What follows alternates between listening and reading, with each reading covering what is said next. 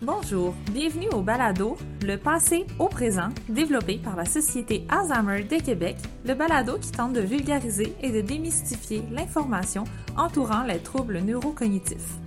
Mon nom est Charlie Dorval, avec moi ma collègue Élodie Lambert, toutes deux intervenantes à la Société Alzheimer de Québec.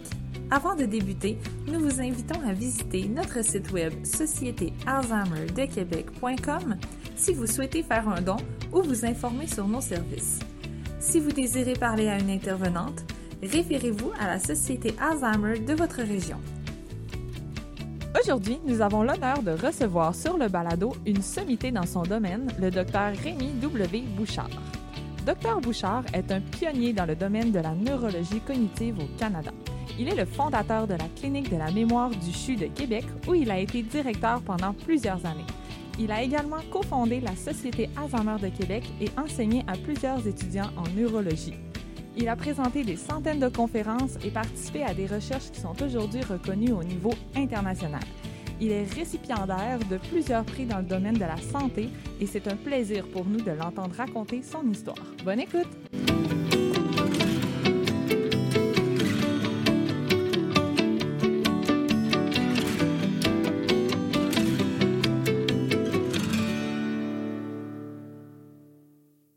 Bonjour, docteur Bouchard. Oui, bonjour. Bonjour, ça va bien?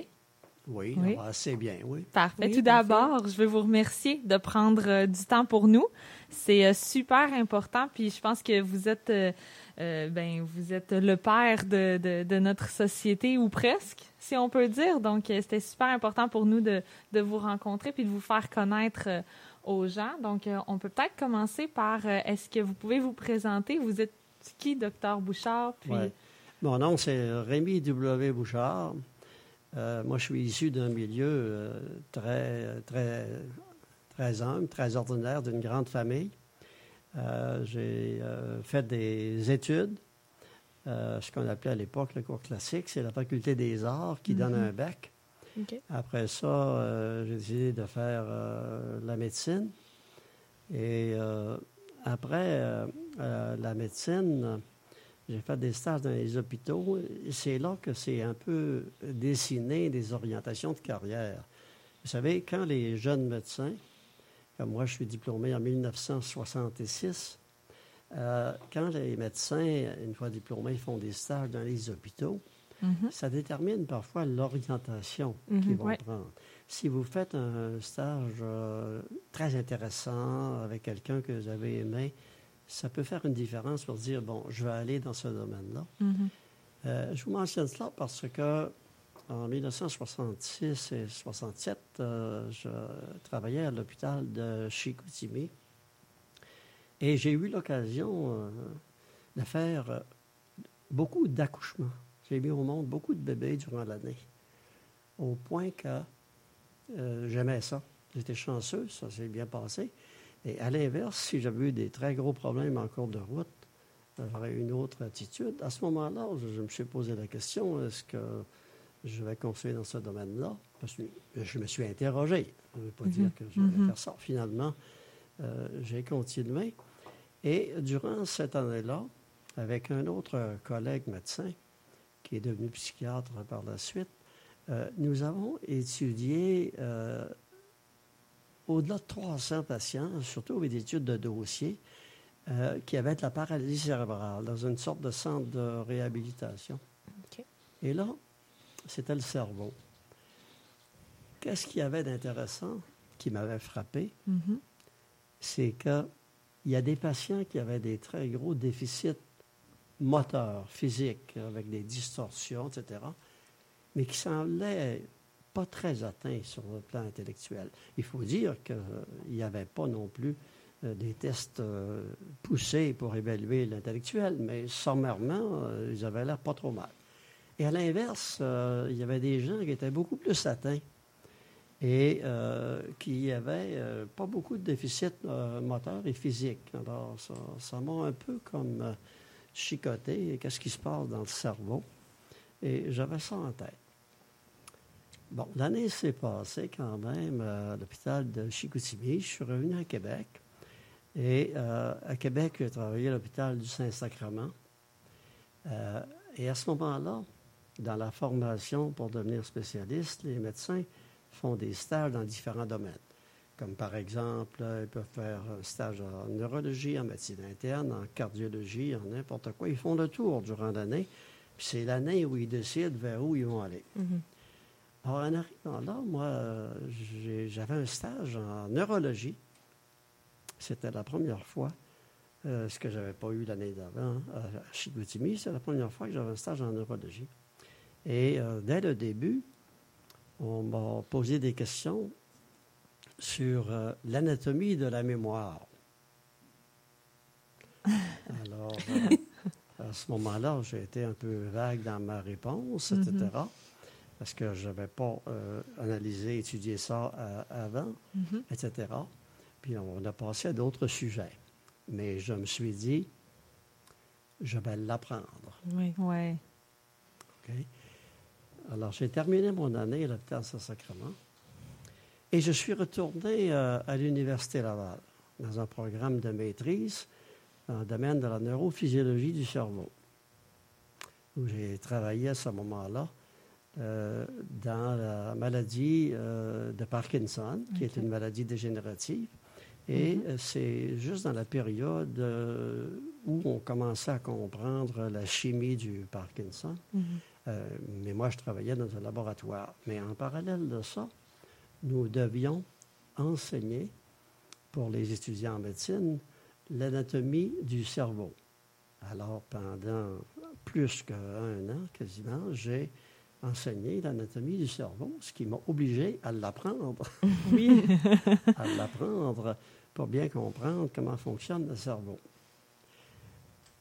Vers la fin de cette période à l'université, j'ai euh, décidé d'aller en clinique, c'est-à-dire de prendre le cheminement vers la neurologie clinique avec des, patients.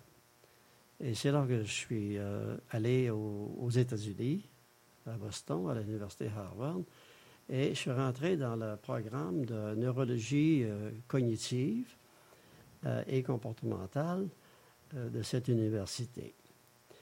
J'y ai passé tout à fait, tout près de trois ans euh, à cet endroit-là avec euh, des professeurs euh, célèbres qui ont été, je dirais, le point de départ de la formation des jeunes neurologues dans ce domaine-là. C'est un peu le père d'une nouvelle génération en formation et les collègues avec qui je travaillais ou j'étudiais en même temps euh, sont tous devenus, entre guillemets, un peu célèbres dans leurs différentes régions. La très mhm. grande majorité sont aux États-Unis, évidemment, mhm. puisque j'étais là. Euh, et ce noyau-là s'est développé, comme à Québec, moi. ils ont enseigné à d'autres c'était une cascade, et maintenant, il y en a partout euh, dans les grandes villes, euh, évidemment, euh, qui, en neurologie, qui sont spécialisés dans ce domaine. Ça s'appelle la neurologie cognitive. C'est là qu'on est impliqué dans les maladies dégénératives, l'Alzheimer, etc. Moi, j'ai décidé, après Boston, d'abord, j'avais averti l'hôpital que je crée une clinique de mémoire pour m'occuper de ces patients-là. Euh, mais avant, j'ai dit, je vais aller voir ce qui se passe en Europe. Alors, je suis allé un an à Paris, dans ce domaine-là également, pour voir la contrepartie française de ce domaine-là, où j'ai euh, travaillé dans certains projets de recherche dans ce domaine. Et je suis revenu euh, à Québec. En revenant à Québec, j'étais à l'hôpital de l'Enfant Jésus où je viens de quitter après 50 ans. Alors, euh, c'est pas rien. Euh, durant euh, mon séjour à l'Enfant Jésus, évidemment, j'étais un peu la personne ressource dans ce domaine, comme il y en avait dans les maladies musculaires, n'est-ce pas, dans le mm-hmm. Parkinson, dans la neuropédiatrie pour les enfants, dans l'épilepsie, etc. Mm-hmm. Alors, les neurologues de l'époque avaient une, entre guillemets, sous-spécialités dans leur domaine. Euh, un neurologue, par exemple, s'occupait surtout d'épilepsie. Bon, moi, je m'occupais surtout des fonctions cognitives, en plus de faire tout le reste, évidemment. Mhm. On, faisait, on s'occupait des Parkinson, des gens qui paralysent, des migraines, puis de toutes les autres maladies aussi, évidemment. Bon, avec, avec le temps, évidemment, on a fini par se faire connaître. et ça a été difficile, ça a été long pour qu'on puisse avoir un statut officiel de clinique de mémoire. avant ça, j'ai forcé un peu la note euh, moi, je, je, me suis fait une grosse pancarte, là, marquée Clinique de mémoire. Et euh, partout où j'allais voir des patients, je collais ça dans la porte. même dans mon bureau privé. Vous ameniez la clinique avec vous. oui, euh, même dans mon bureau privé, pour que les gens sachent que c'est. C'était là. C'est là la clinique de mémoire. Et au bureau privé, à l'époque, j'avais organisé des journées où c'était seulement des problèmes cognitifs. Euh, D'autres journées, je voyais n'importe quelle maladie neurologique. Euh, point. Bon, avec, avec le temps, euh, évidemment, l'hôpital a, accepté devant l'abondance de notre implication. On s'est rendu compte qu'on était très impliqués, on était en mm-hmm. demande partout, de faciliter les choses. De quelle façon ça s'est passé? C'est qu'au début, euh, j'ai dû embaucher du personnel euh, que, que je devais euh, payer avec certains projets de recherche que j'avais commencé déjà à mm-hmm. ce moment-là. mais ce n'était pas facile. Et après un certain temps, l'hôpital a accepté de fournir du personnel, etc. Comme j'ai eu, par exemple, une première infirmière qui est allée travailler en Californie après. Je l'ai eu deux ans. Après ça, j'ai eu une autre infirmière qui a été 25 ans avec moi. Et après ça, j'en ai eu une autre un an ou deux. Puis là, j'en ai une, la plus récente, ça fait pas loin d'une dizaine d'années. Elle est encore là d'ailleurs, euh, comme infirmière chef de la clinique de mémoire. Et évidemment, dès le début, 70-71, j'avais envoyé un document à l'hôpital pour dire voici ce dont j'ai besoin pour ma clinique. Ça a pris du temps avant que j'aille tout ça. Et dans le cadre de mon déménagement de l'hôpital, euh, quand j'ai quitté, j'ai trouvé mes vieux documents il y a pratiquement 50 ans où j'avais envoyé à l'hôpital mes demandes. Et c'est ce que nous avons actuellement. Présentement. ça a pris 50 ans. Ça a pris du temps. Euh, j'avais dit, ça va me prendre des neuropsychologues, ça va me prendre des gériatres, ça me prend de la psychiatrie, puis l'accès également aux orthophonistes pour mhm. les troubles de langage, etc. Avec les années, évidemment, ça s'est amélioré. Maintenant, on est une très grosse équipe. Il y a minimum quatre neurologues. On a déjà été cinq avec moi. Il y a euh, un neuropsychiatre.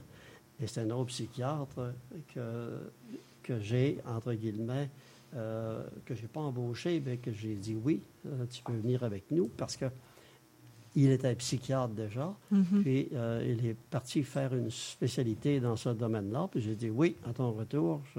alors, j'ai un peu monté l'équipe, mm-hmm. comprenez-vous? il y a aussi des gériatres dans mon équipe. OK. et, évidemment, une couple d'infirmières, dont l'infirmière chef, mais il y, a, il y a en parallèle maintenant beaucoup de personnel de recherche. Mm-hmm.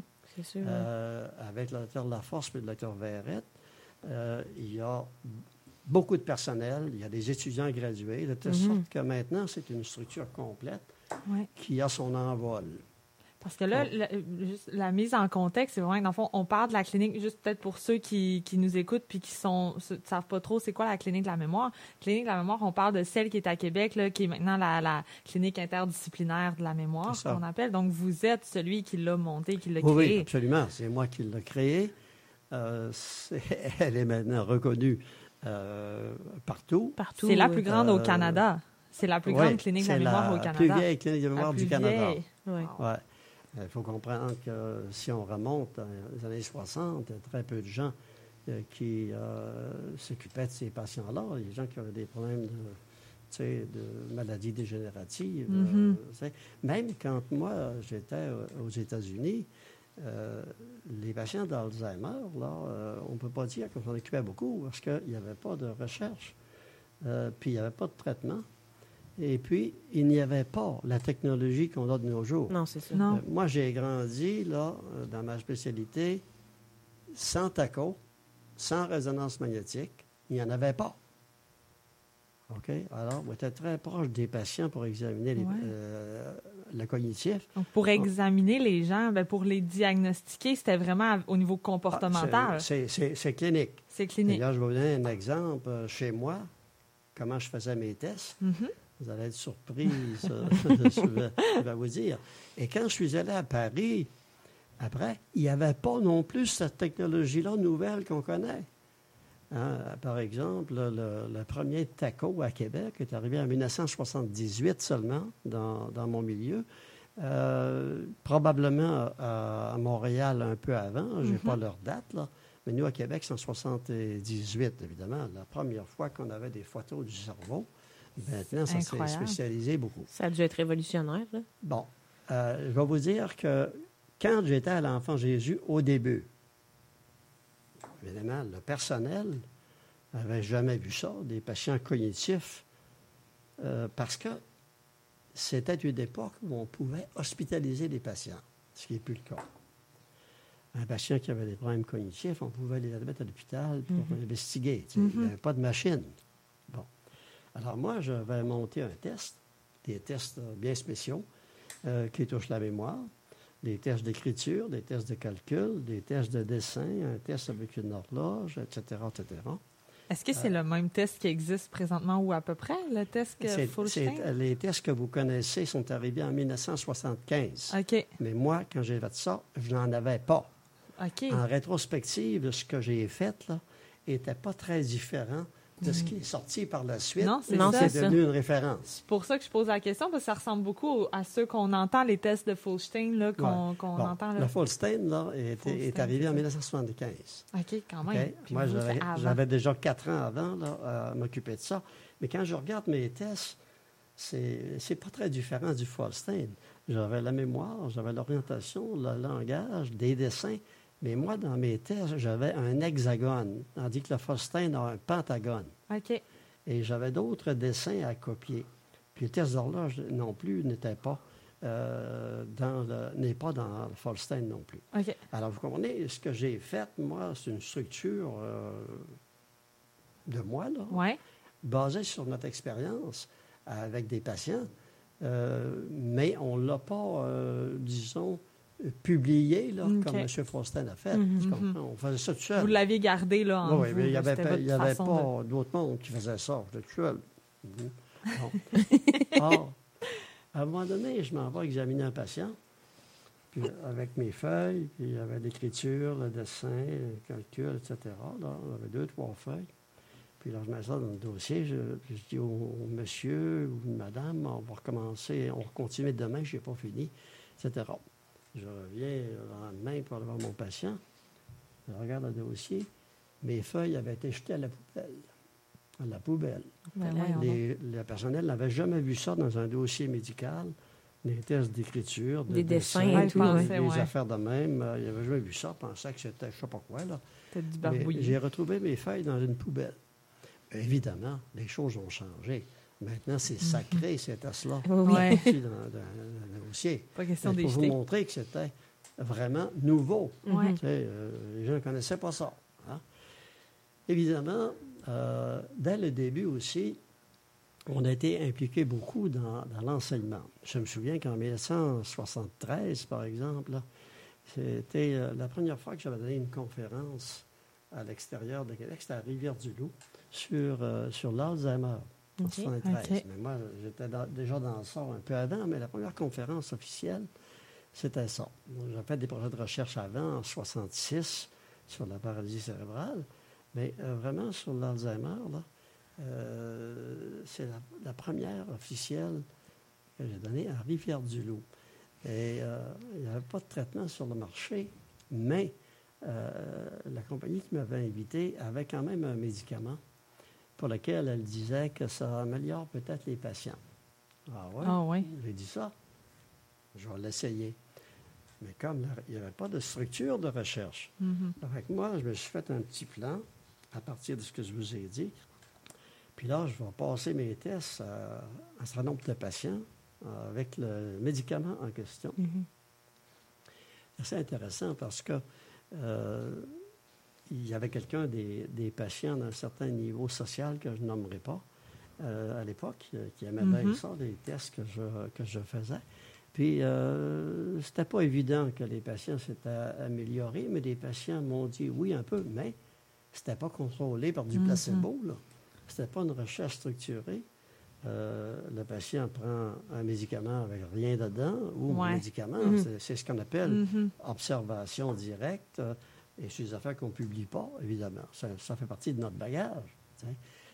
Et pas longtemps après, euh, j'ai appris, je ne me souviens pas comment, euh, un médicament sur le marché libre en Europe et en Allemagne qui semblait améliorer la mémoire. Ça s'appelle le piracétam. Le nom commercial, c'était Neutropil. Maintenant, c'est disponible. Alors moi, j'ai décidé de faire des tests avec ça. J'ai fait 50 patients. Et encore là, c'est sans, sans structure de recherche Ouais. officielle, non encadrée, sans contrôle scientifique. Alors, ça n'a pas une grosse valeur scientifique. C'est juste notre expérience. Euh, j'ai arrêté lorsque le pharmacien qui me faisait venir mes pilules, moi, je faisais venir les médicaments de la France et de l'Allemagne. Wow. Ça arrivait par le biais du pharmacien. À un moment donné, le pharmacien euh, avait eu des, euh, des contacts avec les douanes, les douanes du Canada pour dire que ça sort cette affaire-là. Là. Puis le pharmacien, il s'est dit... euh, On faisait du gros trafic. là. dit- le pharmacien il semblait me dire qu'il ne voulait pas avoir de problème, mais finalement, évidemment, on, on a arrêté. Mais j'ai réussi à faire 50 patients. Alors, on avait déjà, tu vois, l'idée de dire qu'il faut faire quelque chose avec Ouais. ces patients-là. Ouais. Euh, Il n'y avait rien, tu sais. Le temps passe, et qu'est-ce que c'est que, qui est arrivé dans l'évolution? Moi, j'avais de plus en plus de patients, c'est la seule ressource. Euh, il y a beaucoup de médecins qui ont été formés par moi. En Mhm. fait, je devrais dire à peu près tous ceux de la région de Québec, c'est tous des, études, des gens qui, qui, sont, qui ont été formés par nous. Euh, mais je me suis rendu compte que je faisais d'autres choses que de la médecine. Mhm. C'est, là, là, je recevais beaucoup d'appels. Et moi, dans ma façon de pratiquer, je passais beaucoup de temps avec les familles. Je les téléphonais quand il y avait des problèmes. Puis j'essayais de répondre aux problèmes psychosociaux. Vous Mhm. faisiez du counseling, là. hein? Alors, je faisais un peu ça du mieux que je pouvais, Mhm. n'ayant aucune ressource, pendant plusieurs années. OK? Alors, vous me voyez venir là, un peu Ouais. vers la société d'Alzheimer. Il- il On vous voit arriver, là. Mais il s'est, passé quand même passablement de temps. Entre mon arrivée, moi, en 71, jusqu'à euh, l'Alzheimer, euh, il y a beaucoup d'années, là. Hein, C'est là qu'en en 78, là, euh, ou 79, là, on Mhm. avait créé ce cours pour les psychologues de neuropsychologie, dans lequel je donnais 45 heures de cours. Euh, un cours sur la mémoire, un cours sur le langage, un cours sur l'ordre frontal du cerveau, un cours sur telle chose, telle chose, telle chose. J'avais 10 sujets précis et j'amenais même euh, à au moins une reprise un spécimen réel de, de cerveau D'un cerveau. qu'on a étudié sur place avec le Wow. neuropsychologue. Wow. D'ailleurs, ça a intéressé beaucoup les neuropsychologues parce que.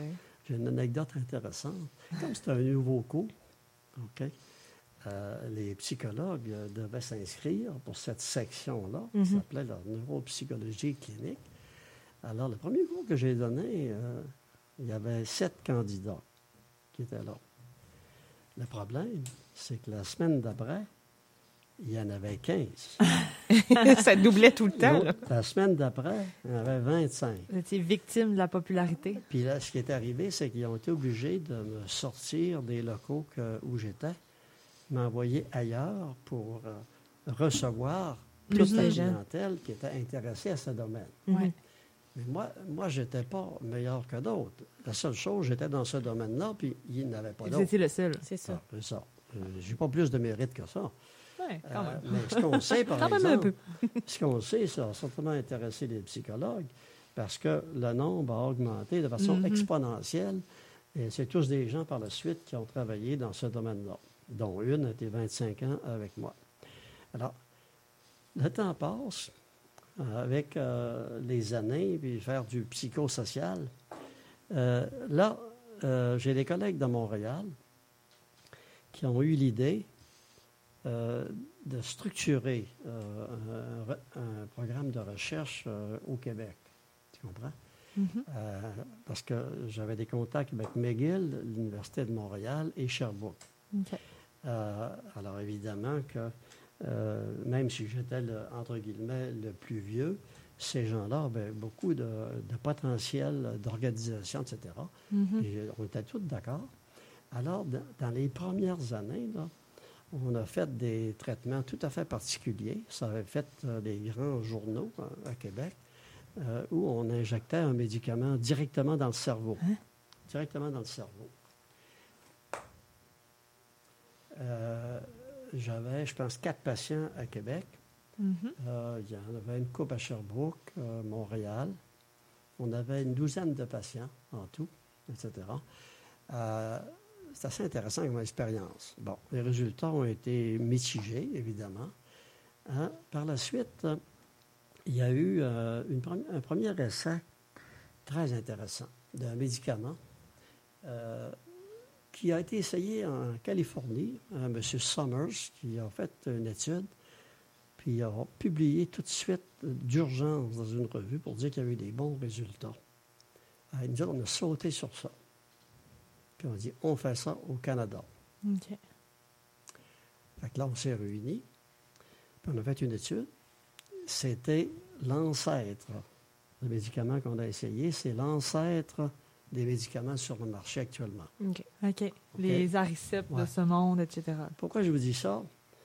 Parce qu'évidemment, il y a toute une fenêtre que je n'ai pas abordée avec vous. Mhm. c'est comment c'est arrivé la, la recherche? Hein? Comment Oui. c'est arrivé? Dans votre vie? Tout à l'heure, euh, je pense que je vais vous dire tout de suite. En Oui. 74, en 74, il y a un neurologue euh, américain bien connu, Katzman, il a fait une étude du cerveau. Des patients Alzheimer jeunes, puis des patients Alzheimer plus vieux. Il a dit, c'est la même maladie. C'est plus deux maladies différentes. Avant Mhm. ça, on disait la démence sénile et présénile. Ouais. Bon.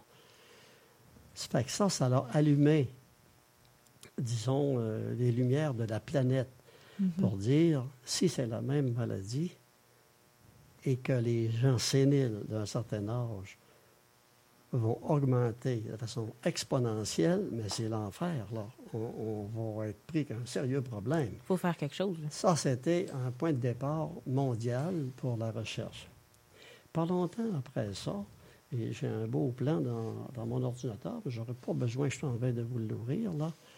Les gens ont commencé à faire de la recherche sur la chimie du cerveau. Mhm. Et c'est là qu'ils ont découvert qu'il y avait un problème euh, chimique au cerveau qui touche euh, l'acétylcholine, qui est une structure importante pour la mémoire. On sait maintenant, il y a probablement d'autres structures chimiques Mhm, impliquées, oui. mais c'était la première. Ça, c'est environ dans quelles années? Au- autour de quelles années, ça, ces recherches-là? C'est euh, au début des années 80. OK. La date précise, je l'ai quelque part. Là. Mais ça me donne un approximatif. Ouais, à peu près. Euh, et euh, je, je continue, là. Suite à cette piste-là, la piste chimique, Mhm. un peu comme en 67, quand je suis retourné à l'Université Laval, on faisait avec la Parkinson une recherche. On venait juste de trouver, c'est euh, quelqu'un de Toronto qui avait trouvé ça, la chimie du Parkinson. On sait maintenant, c'est le point de départ du traitement encore actuellement. Mhm. Ouais. Euh, mais nous autres, pour l'Alzheimer, c'est arrivé beaucoup plus tard. Mhm. Et- mais il y a eu une explosion de- d'essais de, recherche clinique avec la chimie dont on sait qu'elle est atteinte dans l'Alzheimer. OK. On savait déjà l'anatomie, depuis que M. Alzheimer avait démontré ce qu'il y avait comme anomalie dans le cerveau. Oui. Mhm. On sait déjà que le cerveau diminue de volume. Maintenant, on commence à voir quelle chimie est impliquée. On s'est dit donc, on va s'attaquer à la chimie d'abord, comme pour le Parkinson. Oui.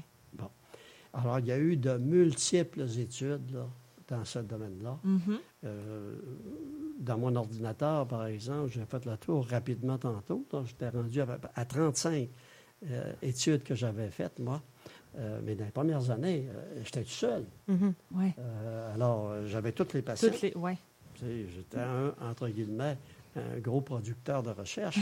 J'avais un collègue à Montréal, à Maisonneuve, qui avait également euh, une très bonne clientèle, là, où étaient deux ou trois qui avaient le maximum de patients. Mhm. Pour revenir à mon étude chimique, à un moment donné, euh, on s'est dit, si on fait cette étude-là au Québec, ça va être difficile de, de dire que c'est une étude canadienne. Pourquoi? Puis on a eu des pe- peurs d'avoir des problèmes. Ça fait qu'on s'est adjoint à quelqu'un d'Ontario Qui a participé à la recherche avec nous autres. Mais pourquoi vous pensiez avoir de la difficulté? Ben, C'est-à-dire que ben, juste au Québec, on aurait eu tendance à dire l'étude québécoise. ah, OK. Je comprends. C'est moins reconnu à ce Ouais, moment-là. on que- voulait peut-être Je marquer l'étude canadienne. OK.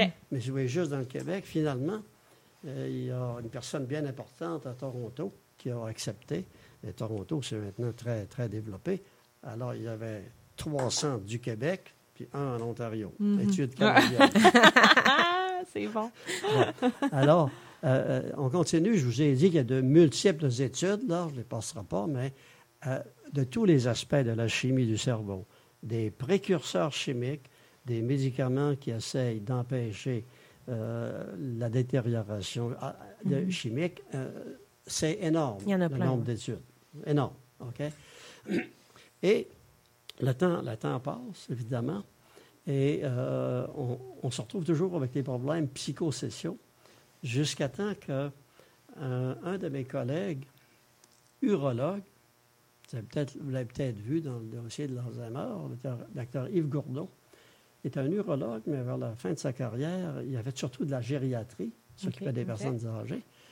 Et à un moment donné, il m'a appelé, puis il a organisé une réunion avec quatre médecins. Moi, j'étais le neurologue dans ce domaine, le plus, entre guillemets, à date, dans ce domaine-là. Mhm. Euh, il y avait deux gérontopsychiatres, OK. OK, qui sont encore de ce monde.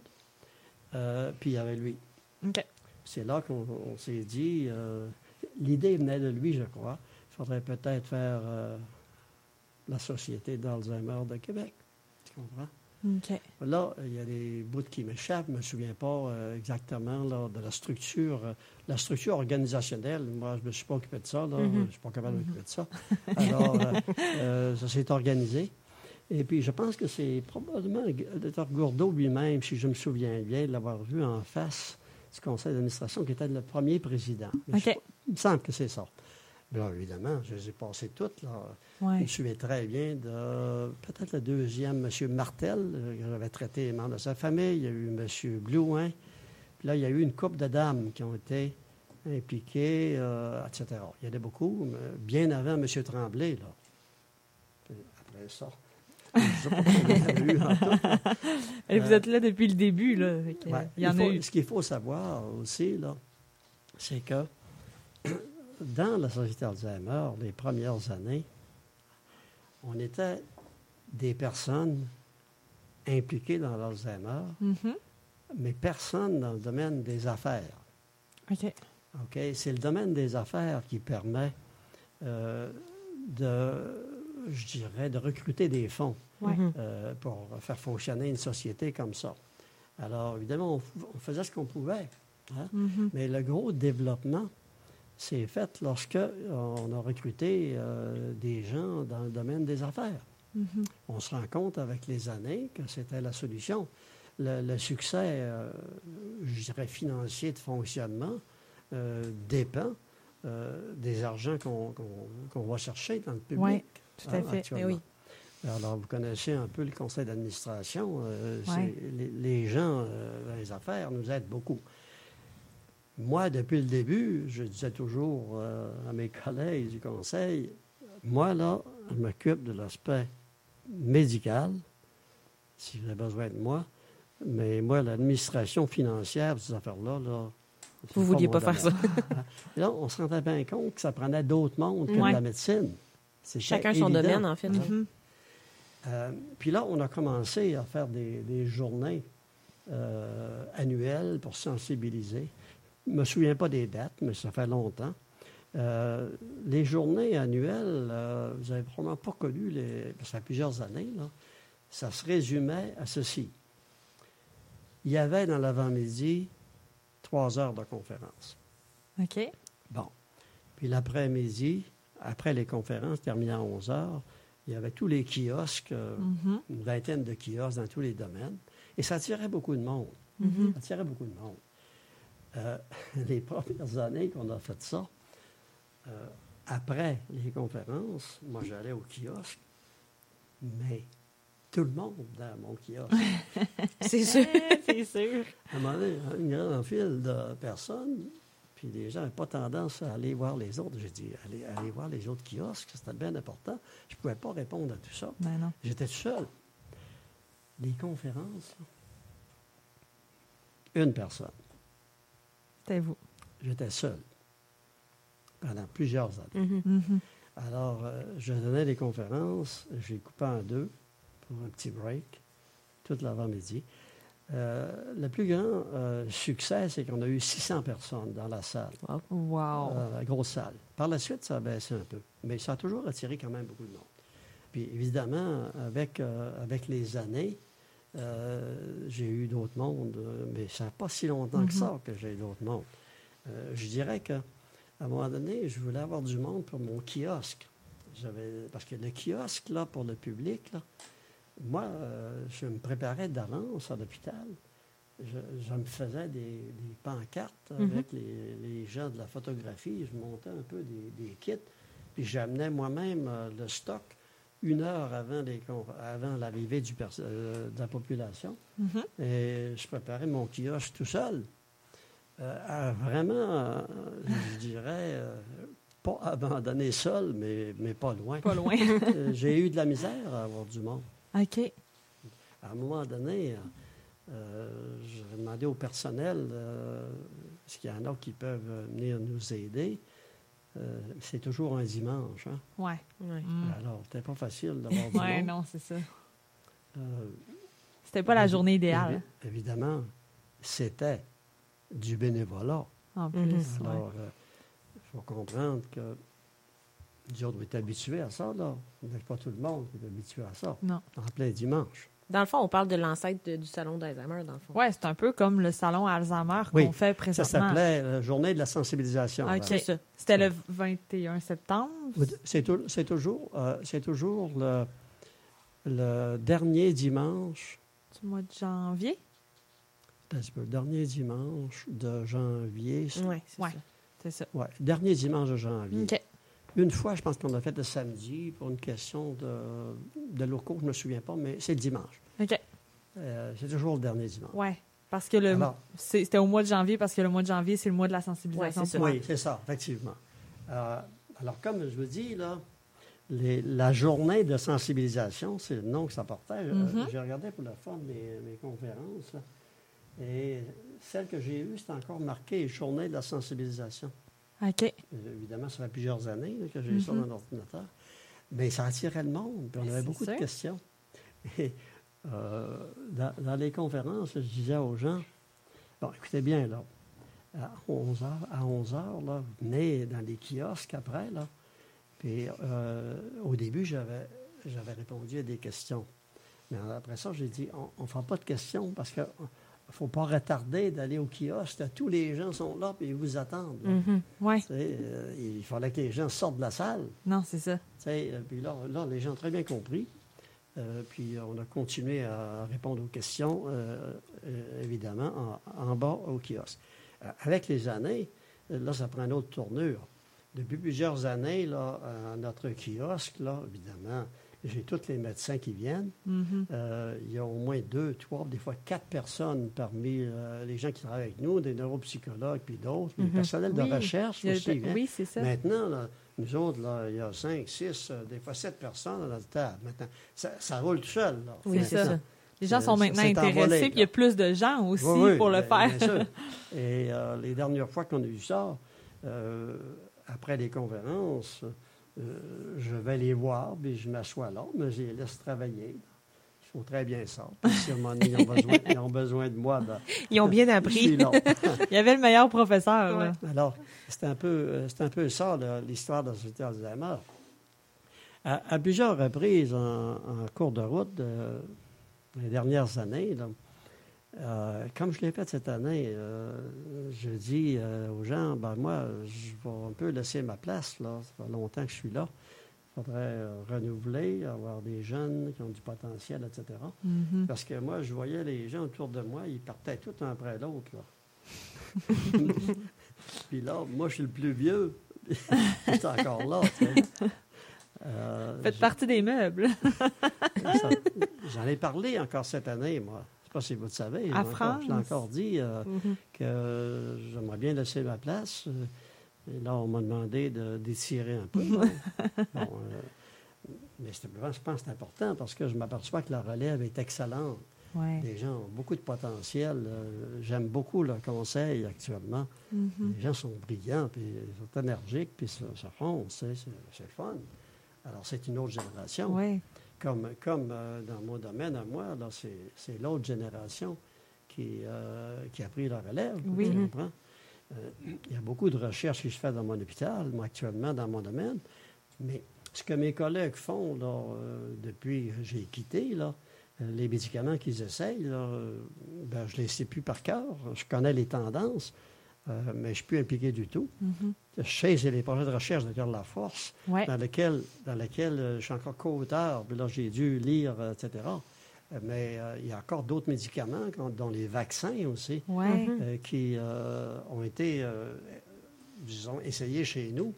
On a même eu euh, une entrevue à la radio, puis à la télévision. Euh, Le Cœur de la Force a paru, euh, je pense, c'est avec M. Savard, sûrement à TVA ou Radio-Canada, sur euh, un vaccin intéressant.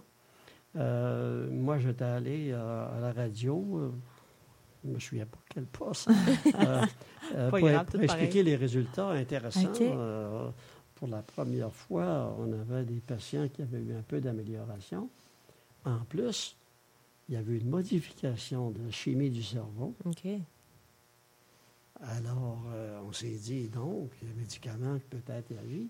Mhm. Là, il y a quelque chose de Alors, positif. ouais. puis de...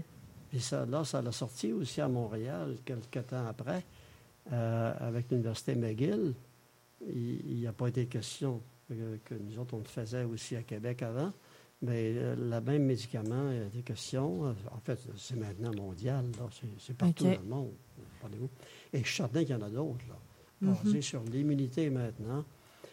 Moi, depuis plusieurs années, je vois venir ça, là. On va se retrouver avec une polythérapie, c'est-à-dire, on espère, des médicaments qui vont essayer de freiner les pertes anatomiques du cerveau. Mhm. Mhm. On va se retrouver avec des médicaments qui vont améliorer la chimie du cerveau, tu comprends? Euh, et probablement euh, un troisième médicament qui va s'attaquer à d'autres aspects. Parce que si vous regardez l'échelle de fonctionnement de l'Alzheimer, Ouais. ça implique, n'est-ce pas, l'amyloïde, ça implique la protéine tau, TAU, ça implique tellement de choses. Mhm. Alors, il faut s'attaquer à plusieurs niveaux. Mhm. Moi, je ne vois pas comment on pourrait aboutir à quelque chose de très positif sans avoir une- au moins une triple thérapie.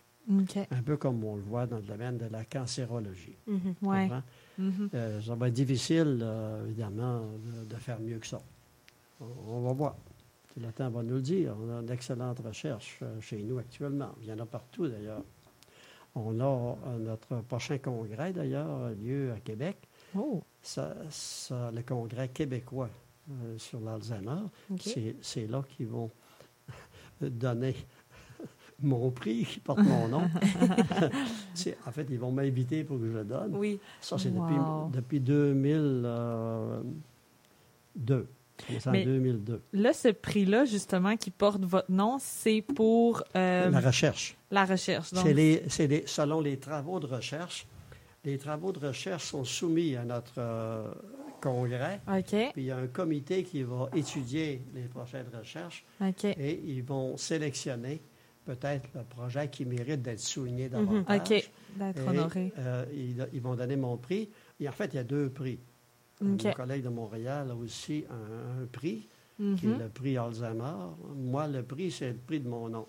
c'est votre nom, Le prix Rémi W. Euh, Bouchard. Alors, euh, bon, cette année, évidemment, moi, je ne participe pas au congrès, sauf que ils veulent que, que je sois là peut-être pour parler euh, de, de l'évolution euh, dans le domaine de l'Alzheimer euh, de ma carrière. là. Je ne sais pas Mhm. trop si je vais y aller, puis de quoi je vais parler, mais probablement un peu, peu comme ça. Un peu comme On- ça, oui.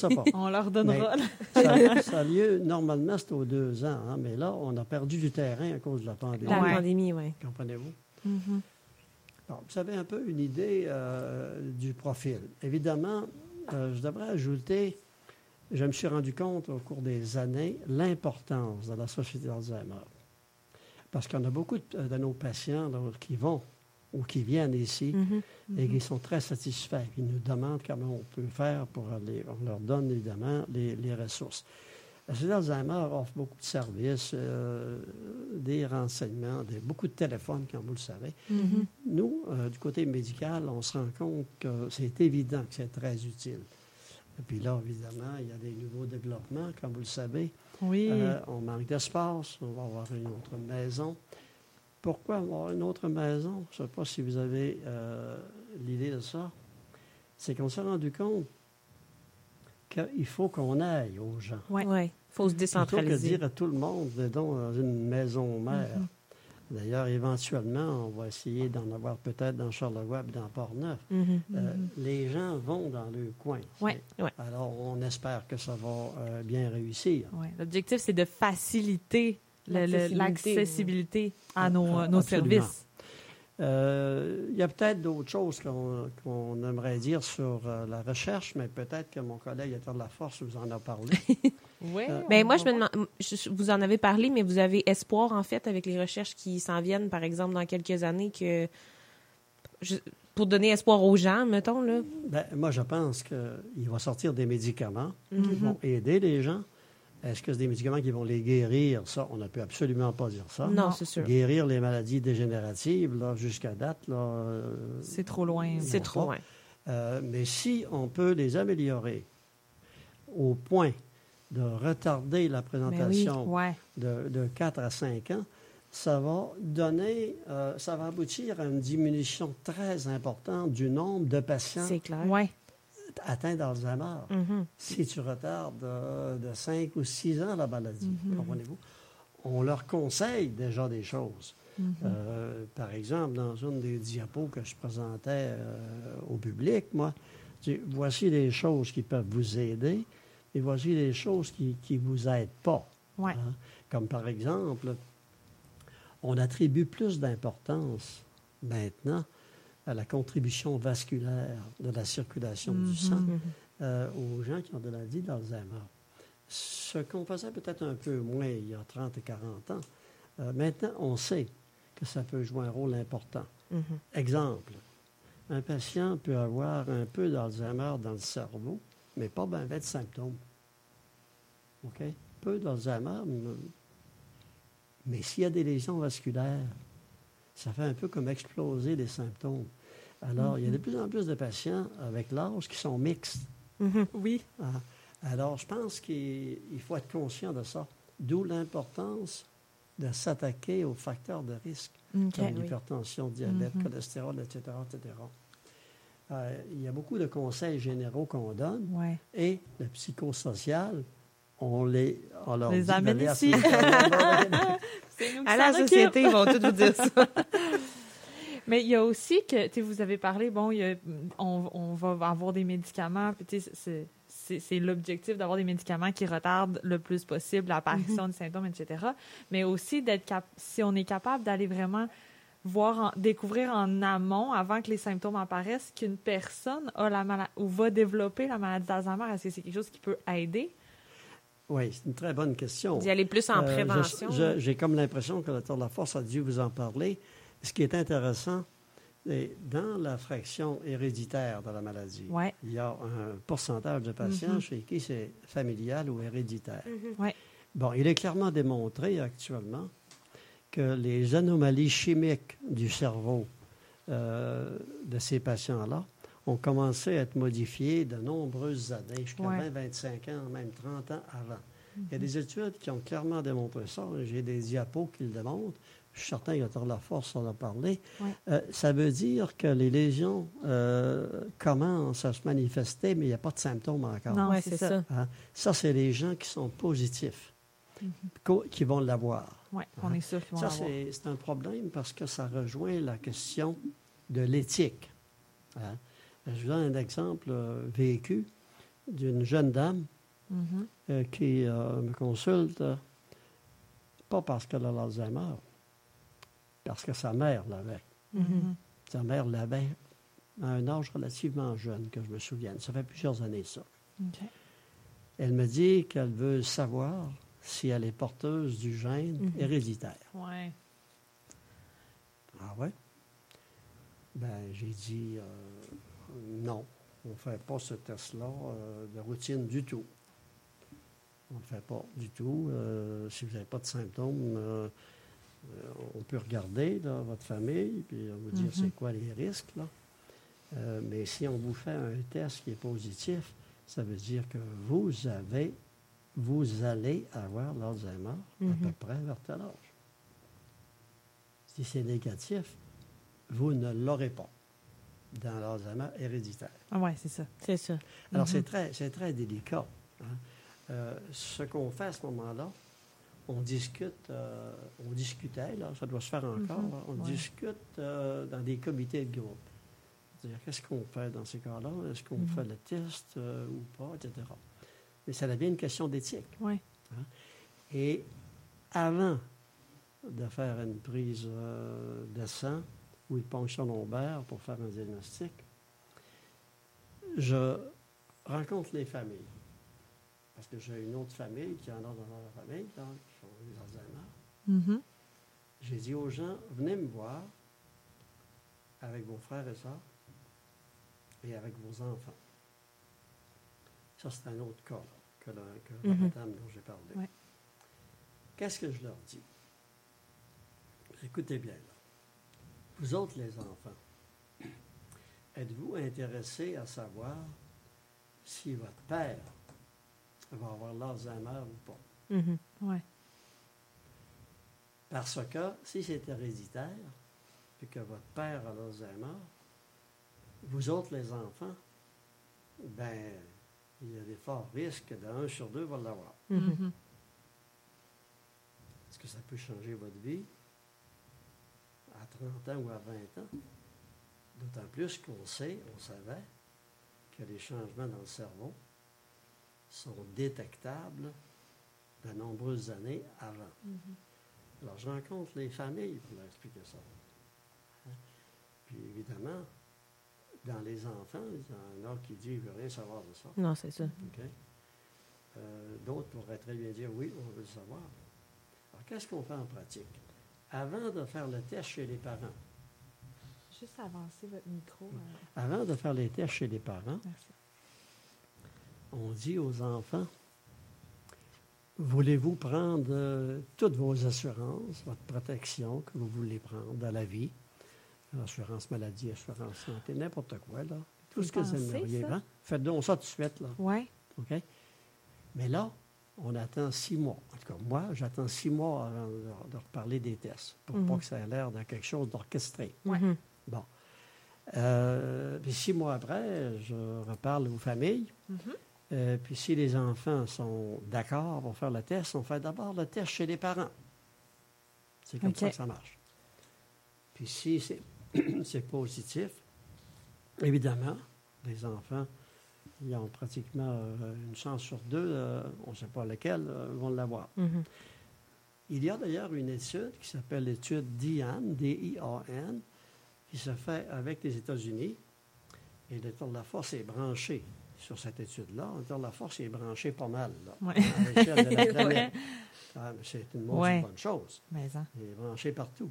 Alors, euh, il y a quand même euh, dans ce, dans ce réseau-là là, la nécessité euh, de colliger là, des noms possibles, là, avec l'idée que si à un moment donné, on a des traitements à offrir aux jeunes préventifs, qu'on puisse les rejoindre. Hein, Alors, Mhm. comme c'est c'est le cas dans bien des maladies d'ailleurs. Ouais. Hein? Alors, euh, c'est ça. Évidemment, on, on ne sait pas Non. s'il y a des médicaments pour empêcher euh, la maladie de se développer. On, on se parle. Mais c'est la piste possible. Mhm. C'est cette piste-là. Pour savoir si on peut traiter jeune, il faut prendre des héréditaires. Ouais, c'est Ouais, ça, parce qu'on peut pas. Parce que les héréditaires, là, héréditaire. on les, on les détecte. Mhm. On les détecte dans, dans les tests. Ouais. Alors, c'est avec ce- cette clientèle-là qu'on pourra en arriver à faire des études. Mais vous comprenez que si on fait des études, on ne saura pas si ça prévient l'Alzheimer avant 40 ans Non, ou avant ça. 30 ans. Ouais, Vous voyez c'est un peu la difficulté?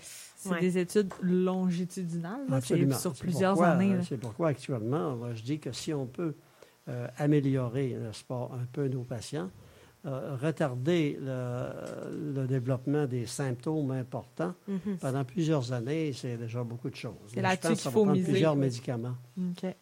C'est là-dessus qu'il faut miser en ce moment dans les recherches, en fait. Ben, je pense que oui, mais il y a probablement d'autres choses dont je suis moins Mhm. au courant dans les médicaments. On va vérifier avec mon collègue, le Dr. Verrette, là, qui est aussi en connexion avec Mhm. Ouais. tous les protocoles, un peu comme je l'étais à l'époque. Moi, j'étais inondé de, de demandes là, pour des dossiers de traitement, puis je devais les choisir du mieux que je pouvais. hein. Euh, c'est très sévère, la recherche. Hein? Mhm. Le Dr. Laforce a dû vous le dire. Ouais. Mais pour les médicaments, c'est très sévère. Les comités d'éthique sont très sévères. Oui, puis il y a de quoi l'être aussi. Oui, parce que, absolument. On joue quand même avec la vie des êtres humains. là, Ah, donc, euh, absolument. Et quand les gens me posent des questions, je leur explique comment ça marche. mhm. Pour que les gens sachent. Écoutez bien, là, si on vous essaye un médicament, avant de l'essayer, il y a déjà des choses qui sont connues, Ouais. des choses épidémiologiques. Mhm. Exemple, on va dire sur 1000 patients planétaires, sur 1000 patients de 70 ans et plus, sur un an, combien dans la population générale y a-t-il d'infarctus? Y a-t-il de, de cancer? Y a-t-il telle chose? Ce sont des données connues au départ. Basées sur la population générale. Mhm. Quand un patient euh, dans la recherche a tel problème, c'est comparé avec la planète. Ça fait le tour, Mhm. ça passe par les comités d'éthique, les gouvernements, puis on a un message à dire, vous continuez comme si rien n'était, OK. OK. selon ce que vous avez eu. Mhm. Tu comprends? Si par hasard, il y a beaucoup plus de telles maladies qu'on devrait s'attendre dans la population générale, Mhm. ça peut aller jusqu'à l'arrêt du médicament. OK. C'est très sévère, Mhm. très sévère pour, pour les patients. Ben oui, il faut, en fait. là. Moi, moi, là, je vais vous dire que sur les essais cliniques que j'ai faits, là, c'est au moins 35, si ce n'est pas plus, là, je n'ai pas eu euh, un patient qui a eu des effets secondaires euh, majeurs de mémoire. J'en ai qui ont eu, qui ont développé d'autres maladies Mhm. sans aucune relation, Mhm. évidemment. Euh, mais mais j'ai des protocoles qui ont déjà arrêté, mais pas à cause de mes patients. D'autres choses qui sont passées ailleurs. Des fois, vous savez, on vérifie euh, la fonction du foie, des- du rein, Ouais. etc. C'est très fouillé. hein. Il faut être sûr que très- si on se rend compte qu'il développe certaines choses, ce ne soit pas dû à la, Oui, ben c'est comparé avec la population générale. Ouais. Ouais, C'est c'est ça. dans ce sens-là. OK. Comprenez-vous? Parce que les, les patients ont le droit de développer les maladies reliées à l'âge. Oui, Mhm. oui, Comprenez-vous? tout à fait. Qui n'auront aucun lien avec l'essai clinique, dans le fond. Ben oui, c'est pour ça, il, il faut le comparer. Ouais. Mhm. Je donne l'exemple de l'infarctus. hein. Euh, ça, c'est y a de plus facile. Si vous prenez un chiffre très précis, comme par exemple, euh, sur un an, les patients de tel âge à tel âge, on devrait avoir 25 infarctus en moyenne.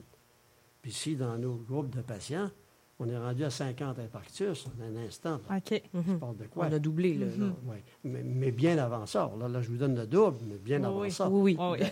Dès, dès- dès que ça a l'air d'être proche, là, Mhm. euh, dans le doute, là, euh, On c'est arrête. a- c'est On arrêté. Et pas juste euh, à l'autre bout du monde. Le gouvernement canadien se, se prononce, le Québec et euh, les comités d'éthique de chaque hôpital, OK. tous les niveaux. Ben, on l'a vu un peu avec, euh, avec euh, le, le- le médicament récemment qui est sorti aux États-Unis, là, l'adunaculab, ça. J'ai un peu de misère à le dire. Mais je pense qu'on l'a vu parce qu'il n'a pas été accepté par tous les comités pour certains problèmes euh, d'éthique, je crois. Je ne sais pas si je peux rentrer là-dedans. Je vois votre, votre Ça, visage. c'est- le médicament dont je vous parlais tantôt. OK.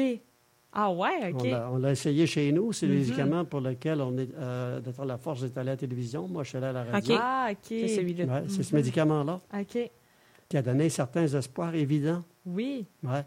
Euh, je ne sais pas, euh, évidemment, euh, si finalement au Canada il est accepté, probablement pas. On aurait entendu parler d'un. Ouais, c'est ça. Je pense que pour le moment, non. aux États-Unis, euh, oui. Ouais. Ouais. Vous me dites que c'est confirmé aux États-Unis? Ben, aux États-Unis, je pense qu'ils ont fait des essais, mais que là, je je veux pas non plus là, veut pas se mettre les dans pieds des affaires non? qui sont pas. Il ne faut pas non plus mêler les gens. Là. non, c'est ça Je- exactement. Je pense que le message, là, c'est que s'il y a des indices qu'on peut améliorer les patients et pas trop d'effets secondaires, Ouais, c'est puis ça. rien de plus que la moyenne générale, ça va aller rapidement sur le marché. Ben oui, c'est comme ça qu'il faut le voir. Ouais, faut que le positif soit au-delà du Oui. négatif des Ben oui. effets Oui, secondaires, puis même très au-delà, on peut pas. euh, Oui, Ouais. parce que si ça Alors- enraye quelque alors, chose, le mais que ça médicament dont vous parlez, là, c'est celui qu'on a essayé chez nous. Il a été essayé d'ailleurs à, deux reprises hein, dans ce médicament-là. OK. C'est que dans un premier temps, la, la compagnie l'a arrêté. Puis là, ça a sorti dans le public. On était très déçus de ça. Puis là, ils ont, ils ont étudié davantage les résultats, puis avec des données très précises, puis des recommandations nouvelles. Puis là, ils ont continué. OK. Alors, on l'a repris. Je ne sais pas si c'est encore en cours chez nous. là. OK, c'est- ben, c'était ma prochaine question. Êtes- Êtes-vous en mesure de dire, euh, les- ben, pas les résultats même, là, mais est-ce que vous êtes au courant de, bon, vous l'avez essayé, est-ce que vous avez vu des résultats ou pas encore? Ce ou- que je peux vous dire, c'est que quand on l'a essayé la première fois, ça a quand Mhm. même plusieurs années déjà, Mhm. Ouais, OK. euh, ce que j'avais dit à la radio, euh, dans les tests euh, cognitifs, il y avait eu une certaine amélioration des patients. OK. Puis il y avait eu aussi un impact sur le plan euh, chimique, soit la ponction lombaire ou d'autres tests, et aussi sur l'imagerie. Parce qu'on on fait de plus en plus l'imagerie sophistiquée du cerveau, Mhm. qu'on appelle la TEP ou PET, qui est une, euh, une photo en couleur du cerveau. Puis il y avait eu une certaine amélioration. Alors on s'est dit, c'est le premier médicament qui agit sur les trois cibles. Mhm. L'imagerie, la neurochimie, puis la clinique. Alors, on était très heureux. C'est ça qu'on a dit d'ailleurs à la radio. OK. Je ne peux pas vous en dire plus, je ne sais Pour pas la reste. suite. là. OK. OK. Et euh, ça, c'est un peu la base de ce qui devrait arriver plus tard. Ouais. Mhm. Un médicament qui agit à plusieurs niveaux, Sur plusieurs. qui donne une Ouais. preuve que ça agit. Mhm. Ça agit sur la chimie, donc ça, Ouais. ça- ça fait quelque chose. C'est peut-être l'ancêtre de futurs médicaments qui Oui. vont être vraiment efficaces. Exactement. Comme euh, le premier médicament Oui, dont, dont, je vous vous avez parle, parlé. qui est l'ancêtre, ça s'appelait THA, tétrahydroaminoacridine, THA, Oui, euh, qui, qui était le premier médicament, exactement dans la lignée de l'aricette. Laricelle. Excellent, oui. Excellent. Ouais, exactement. OK. Ah, wow, c'est intéressant. Euh, alors, ben, c'est un peu ça. Pour revenir à la société Alzheimer, je pense qu'actuellement, on vit un, un deuxième, euh, un deuxième élan là, ouais. majeur d'expansion Mhm. de, de nos services. Et la population va, va en bénéficier beaucoup. Énormément. Euh, et, et comme je vous disais au début, c'est parallèle et en plus des, des recherches sur le plan médical. Mhm. Euh, il, faut, il faut travailler en collaboration. Mais c'est important que la société soit là parce que euh, on ne peut pas, au point de vue médical, assumer tous ces aspects-là. Ouais, Comme c'est par ça. exemple, des gens à l'époque me disaient Ouais, mais qu'est-ce que je fais à domicile là, quand je suis plus capable à la maison là? vous comprenez? Ouais. Mhm. des questions qui sont actuellement posées Ici, euh, ouais. au personnel de, tout la, de société. Tout à fait. Effectivement. Donc, on fait une bonne équipe, les médecins puis la société, Ouais. finalement. On a le vent, on a le vent dans les voiles, comme on dirait. oui, absolument. absolument. Et ça, moi, évidemment, euh, je n'aurai pas le futur parce que je suis dans les, dans les, euh, les- le dernier détour. Euh, Mais vous nous avez, mon Dieu, vous êtes euh, notre père fondateur. Notre pionnier. C'est grâce à vous qu'on. oui, oui. En partie qu'on est que, ici, qu'on- J'aime pas les honneurs, mais c'est Non, vrai que j'ai joué un rôle. Mais vous savez, Prenez-en, oui. c'est un- c'est drôle de coïncidence que je suis dans ce domaine-là, moi. Euh, avec ce que je vous ai dit. Mhm. Et quand je suis arrivé aux États-Unis, euh, mon patron, euh, qui est un homme célèbre, malheureusement décédé, était un neurologue cognitif. Alors, tu comprends que j'étais donc dans un peu. C'était pas encore mon domaine, mais j'étais sensibilisé à ce a- domaine-là. mais il vous, il vous a littéralement transmis une passion avec son lui-même euh, sa passion. Euh, il y a aussi autre chose qui, euh, qui m'a qui m'a un peu euh, allumé, mais qui n'a pas nécessairement un intérêt pour la population. Mais quand j'étais aux États-Unis, moi, euh, mon patron de, de l'époque Mhm. était un, un patron euh, polyglotte. Alors, euh, il parlait cinq langues. Mm. Qu'est-ce que ça vient faire dans ça? Bien, je vais vous le dire. Ça permet à quelqu'un d'être au courant de ce qui s'est passé dans le monde dans plusieurs langues, Mhm. ce qui n'était pas le cas pour l'Américain moyen Mhm. Mhm. qui sait ce qui s'est passé aux États-Unis. Ouais.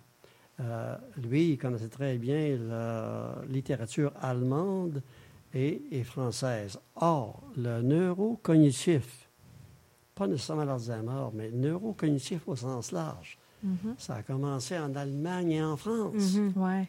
des années, des années avant les États-Unis. Euh, alors, c'est bien important. Lui, il lisait tout ça. Il fallait être quelqu'un qui était capable de traduire Oui. ça pour savoir que bon. Pour Ouais. avoir les avancées de là-bas. Et c'est un peu, euh, un peu pour ça que mon patron de l'époque euh, m'avait dit ce serait peut-être une bonne chose que tu ailles euh, faire un séjour à Paris pour voir un peu ce qu'ils font. Il m'a dit même à quel endroit où aller. Wow. C'est ça. Et euh, pour une raison que je que je connais pas, Mhm. euh, j'avais des bonnes relations avec euh, mon patron. là. Je ne sais pas si c'est parce que lui était polyglotte, mais quand j'étais à Boston, euh, il m'envoyait ses, ses patients privés. Ah. J'envoyais. Et quand j'étais à Paris, il n'y avait pas de téléphone. Il m'a envoyé un petit mot pour dire qu'il allait passer une semaine en vacances dans l'ouest de la France, en Normandie, je pense. Puis il m'a dit qu'il aimerait ça que, que peut-être euh, qu'on se rencontre, Mhm. que j'aille le voir. Wow. J'étais surpris de ça. Alors, je suis allé le chercher à l'aéroport. Je l'ai amené à l'endroit où il s'est loué une voiture. Puis, je suis allé le rejoindre euh, à l'endroit qu'il m'avait dit. On a passé le week-end ensemble. Alors, il y a, il y a certains, euh, certains patrons chez qui ça fit. Pourquoi je vous dis ça? Quand je vous ai dit au tout début que quand vous faites un stage, Ouais, ça peut déterminer votre orientation. tout à fait. Mettons, vous avez un stage avec un patron que vous avez apprécié, qui fait bien ça, que vous aimez, Mhm. peu importe. Ça influence un candidat. C'est C'est sûr. ça que ça améliore notre Et, et expérience. moi, ça m'a ça m'a influencé euh, quand euh, j'ai eu mon patron. D'ailleurs, j'ai une magnifique photo de, de lui qui m'a dédicacé, Mhm. euh, que je garde en, en souvenir, évidemment. Euh, alors, c'est ça. C'est ça, ma petite vie. Vous avez une idée un peu Votre de, petite Mais vie. votre petite vie. qui je suis. Pas une grande vie. Au-delà de. Mais et, je vous remercie énormément. Merci d'avoir été à l'écoute de cet épisode de notre balado Le passé au présent. Nous vous invitons à suivre la page de la Société Alzheimer de Québec sur les réseaux sociaux pour avoir un accès exclusif à notre calendrier d'activités ainsi qu'à diverses informations concernant les troubles neurocognitifs. Restez à l'affût, d'autres épisodes tout aussi intéressants seront bientôt disponibles.